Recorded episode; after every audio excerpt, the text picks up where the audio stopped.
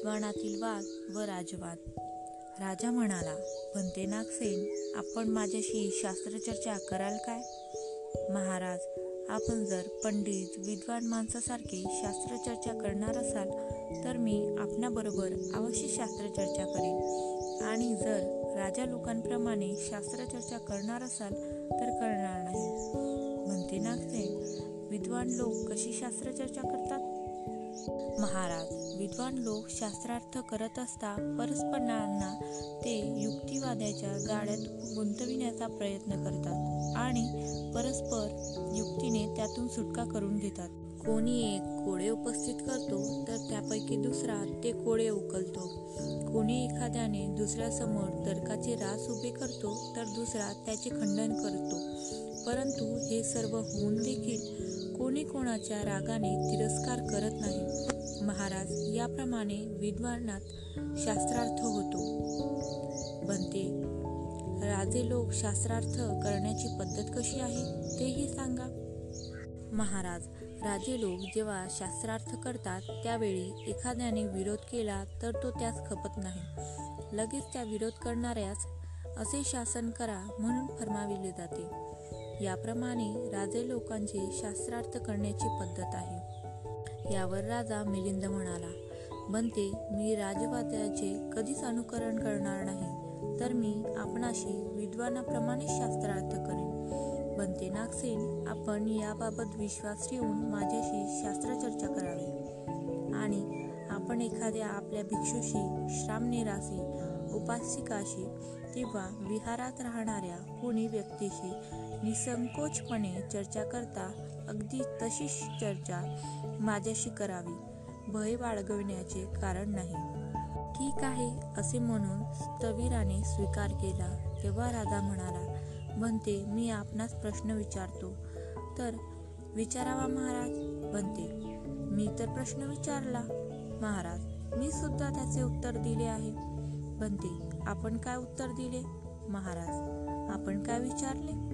त्यावेळी राजा मिलिंदच्या मनात विचार आला की अरे हा भिक्षू खरोखरच पंडित असून माझ्याबरोबर शास्त्रार्थ करू शकतो. अनेक मुद्द्यांचे प्रश्न मी याच्याकडून स्पष्ट करून घेऊ शकतो.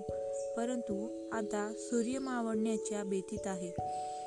तेव्हा आज आजची शास्त्रचर्चा येथेच थांबवून उद्या राजभवनात शास्त्रचर्चा केलेली बरी. या विचाराने राजा देवमंत्र्यास म्हणाला देवमंत्री तुम्ही स्तबीरास सांगा की उद्याचा शास्त्रार्थ राजभवनात होईल एवढे बोलून मिलिंद राजा आपल्या आसनावरून उठला आणि स्थविराचा निरोप घेऊन आपल्या घोड्यावर स्वार झाला. परंतु जाताना मनातून वा वारंवार नागसेन नागसेन एवढेच बोलत होता. मंत्र्यांनी आयुष्मान नागसेनास सांगितले की बंदे उद्याला शास्त्रार्थ राजभवनात व्हावा अशी महाराजांची इच्छा आहे. ठीक आहे असे म्हणून स्थविराने या निमंत्रणाचा स्वीकार केला.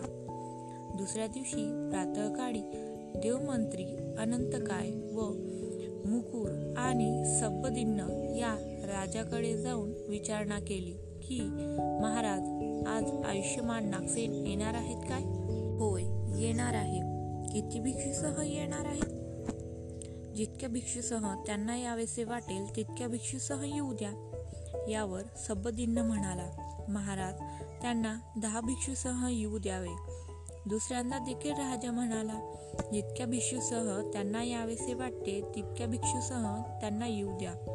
पुन्हा सबदिन्न म्हणाला महाराज दहा भिक्षूसह त्यांना येऊ द्यावे. तेव्हा तिसऱ्यांदा राजा म्हणाला जितक्या भिक्षूसह त्यांना यावेसे वाटेल तितक्या भिक्षूसह त्यांना येऊ द्यावे.